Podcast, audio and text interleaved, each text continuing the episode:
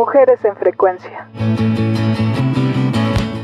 Empieza el año y uno de los propósitos más comunes es bajar de peso. Sin embargo, cuando nos referimos a este tema hay algo que aflora. La gordofobia. Gorda, gorda, gorda, gorda. Soy talento, hechura terrenal. La palabra fobia tiene que ver con la aversión a algo y en esta sociedad lo gordo causa rechazo. Ser gordo no es un insulto. Es un adjetivo para describir un cuerpo, pero muchas personas utilizan esta palabra con el objetivo de denigrar, humillar, discriminar a otra persona, invisibilizarla y violentarla. La gordofobia me atacó desde niña como la ocasión en que un compañero de la escuela se burló de mi cuerpo y me hizo sentir avergonzada. Años más tarde, en la edad adulta, ya con las inseguridades a cuestas, viví el acoso callejero con comentarios como ¡qué asco! No te da pena que se te vean tus lonjas. O cuando entré a una tienda de ropa y antes de pronunciar siquiera una palabra, la vendedora después de verme de arriba abajo se adelantó a decir no manejamos tallas grandes, no te va a quedar. La principal preocupación de las personas que hacían comentarios sobre mi peso era que me quedaría soltera. Porque los cuerpos gordos no son deseables.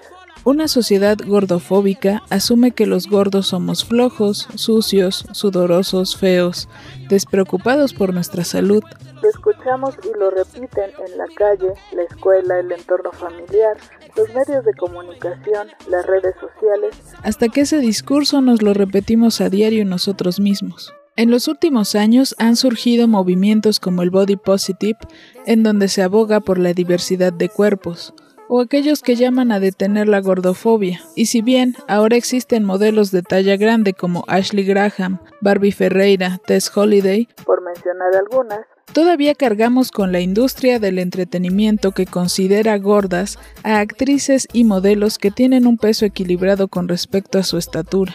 Existen muchas críticas a los movimientos que defienden los cuerpos diversos porque insisten en que se le está haciendo propaganda a los malos hábitos alimenticios y al sedentarismo para romantizar la obesidad. Pero no, lo que se busca es que el acoso a los cuerpos gordos se detenga. En mi caso, asumirme gorda sin sentirme mal o lapidarme ha sido un proceso difícil.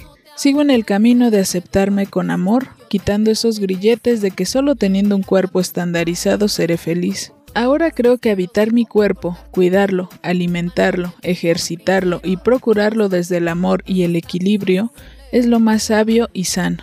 Hola, soy Angie Rocker, tengo 32 años, mido un metro con 63 centímetros, mi cabello es largo y ondulado, peso 95 kilos, soy hermosa y gorda.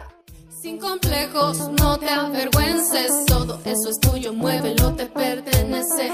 Sin complejos, no te avergüences, todo eso es tuyo, muévelo,